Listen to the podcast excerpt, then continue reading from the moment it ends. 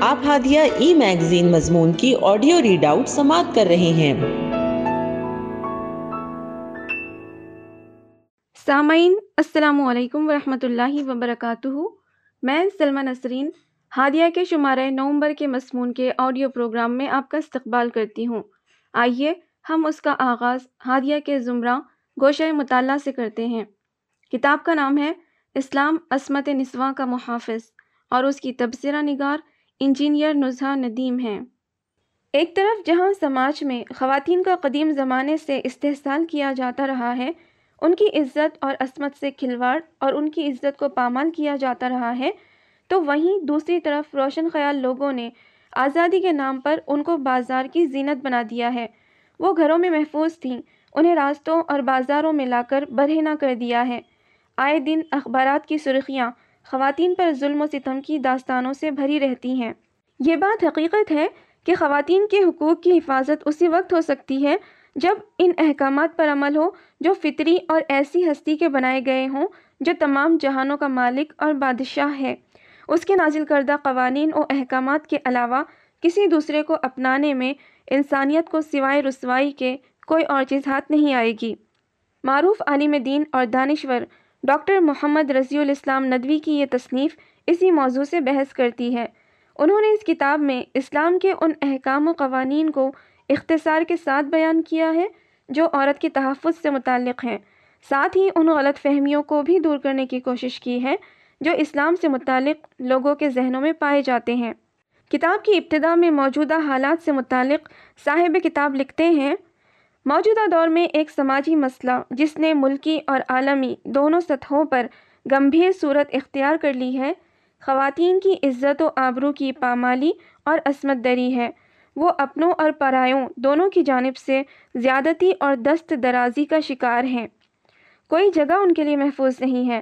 گھر ہو یا دفتر، پارک ہو یا بازار، ٹرین ہو یا بس، ہر جگہ ان کی عصمت پر حملے ہو رہے ہیں اور انہیں بے آبرو کیا جا رہا ہے۔ کبھی معاملہ عصمت دری پر رک جاتا ہے تو کبھی ظلم کی شکار خاتون کو اپنی جان سے بھی ہاتھ دھونا پڑتا ہے۔ ایک گھنونی صورت اجتماعی آبرو ریزی کی بھی ہے، جس میں کئی نوجوان مل کر کسی معصوم لڑکی کو اپنی حوث کا شکار بناتے ہیں، پھر بڑے دردناک طریقے سے اسے قتل کر دیتے ہیں۔ صفحہ سات۔ یوں تو آئے دن خواتین کے ساتھ عصمت دری اور جنسی استحصال کے واقعات دل دہلا دیتے ہیں، لیکن دو ہزار بارہ کے نربھیا واقعے نے بھی پوری انسانیت کے سکون کو ختم کر دیا تھا۔ اسی طرح دو ہزار سترہ میں لکھنؤ چندی گڑھ ٹرین میں بجنور کے قریب ہوئے ایک روزے دار مسلم خاتون کے ساتھ جنسی استحصال کے واقعے نے انسانیت کو شرمسار کر ڈالا تھا۔ گنتی کے صرف چند ہی واقعات عام لوگوں کے سامنے آتے ہیں، ورنہ روزانہ بے شمار لڑکیاں ظالموں کی حوث کا شکار بنتی ہیں، جو اپنی اور گھر والوں کی آبرو کی حفاظت ظالموں کے خلاف شکایت درج نہ کرنے میں سمجھتی ہیں۔ ایسے مواقع پر انسانیت سے ہمدردی رکھنے والے لوگ سامنے آتے ہیں۔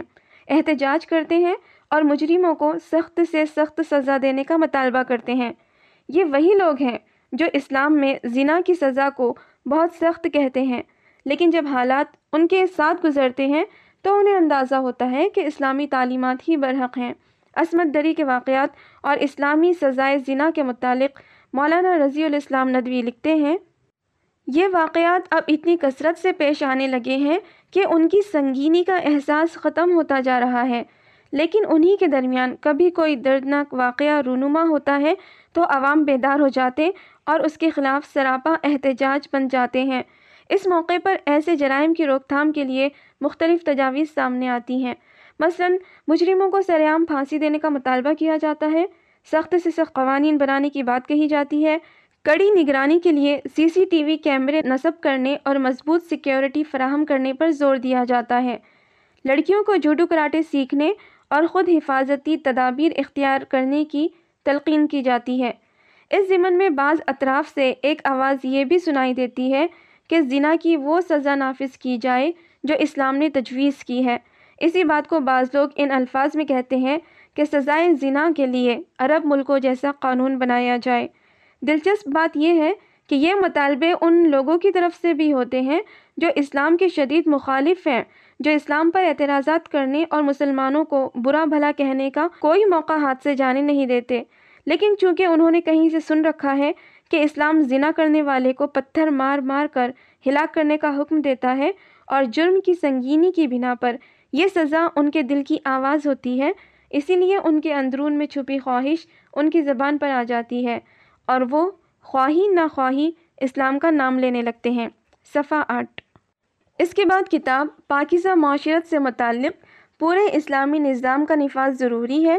صرف جنس کے ذریعے خواہش پوری کی جائے، نکاح کی ترغیب اور اسے آسان بنایا جائے، تعدد ازواج کی اجازت اللہ ہر جگہ موجود ہے۔ جذبہ حیا کا فروغ اور آخرت میں دنیا کے ہر عمل کا حساب دینا ہوگا، جیسے اہم موضوعات سے بحث کرتی ہے۔ صاحب کتاب نے معاشرے کی پاکیزگی کے لیے چند احتیاطی تدابیر پیش کی ہیں اور بتایا ہے کہ یہ تدابیر افراد کو جرائم کا ارتکاب کرنے سے باز رکھتی ہیں اور جنسی جرائم کے تمام ممکنہ چور دروازوں کو بند کرتی ہے یہ تدابیر درج ذیل ہیں۔ نمبر ایک، نگاہیں نیچی رکھی جائیں۔ نمبر دو، نام محرم کے ساتھ تنہائی اختیار نہ کی جائے۔ تین، آزادانہ اختلاط پسندیدہ نہیں ہے۔ چار، خواتین بغیر محرم کے سفر نہ کریں۔ پانچ، لباس ساتر ہو۔ چھ، پردے کا خصوصی خیال رکھا جائے۔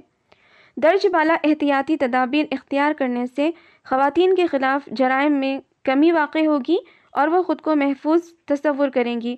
انشاءاللہ، صفحہ اکیس تا چھبیس۔ کتاب کے آخر میں اسلامی احکام اور تعلیمات سے متعلق مولانا لکھتے ہیں، معاشرے کو پاکیزہ رکھنے کے لیے اسلام کی یہ تعلیمات محض نظری نہیں ہیں، بلکہ ان پر عمل ہو چکا ہے اور دنیا نے ان کے اثرات کا اپنی کھلی آنکھوں سے مشاہدہ کیا ہے۔ عرب کا معاشرہ فسق و فجور کے دلدل میں غرق تھا، برائی کو برائی نہیں سمجھا جاتا تھا، عصمت و عفت کے کوئی معنی نہیں تھے۔ شراب ان کی گھٹی میں پڑی تھی اسلام کی ان تعلیمات کے نتیجے میں ان کی زندگیاں پاکیزہ ہو گئیں۔ اخلاقی قدروں کو ان کے درمیان فروغ ملا اور عورت کو عزت و توقیر حاصل ہوئی۔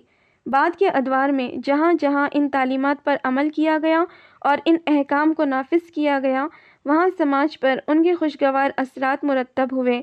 آج بھی جو لوگ سماج میں برائیوں کو پنپتا دیکھ کر فکر مند ہے اور آبرو ریزی کے بڑھتے ہوئے واقعات کو روکنے کے لیے اسلامی سزا کو پسندیدگی کی نظر سے دیکھ رہے ہیں اور اسے نافذ کیے جانے کا مطالبہ کر رہے ہیں، اگر وہ سنجیدہ ہیں تو انہیں پورے اسلامی نظام معاشرت کو قبول کرنا اور اسلام کی تمام تعلیمات پر عمل کرنا ہوگا، تبھی مطلوبہ فائدے حاصل ہو سکتے ہیں۔ برائیوں پر قابو پایا جا سکتا ہے اور معاشرے کی پاکیزگی قائم رکھی جا سکتی ہے۔ صفحہ اکتیس۔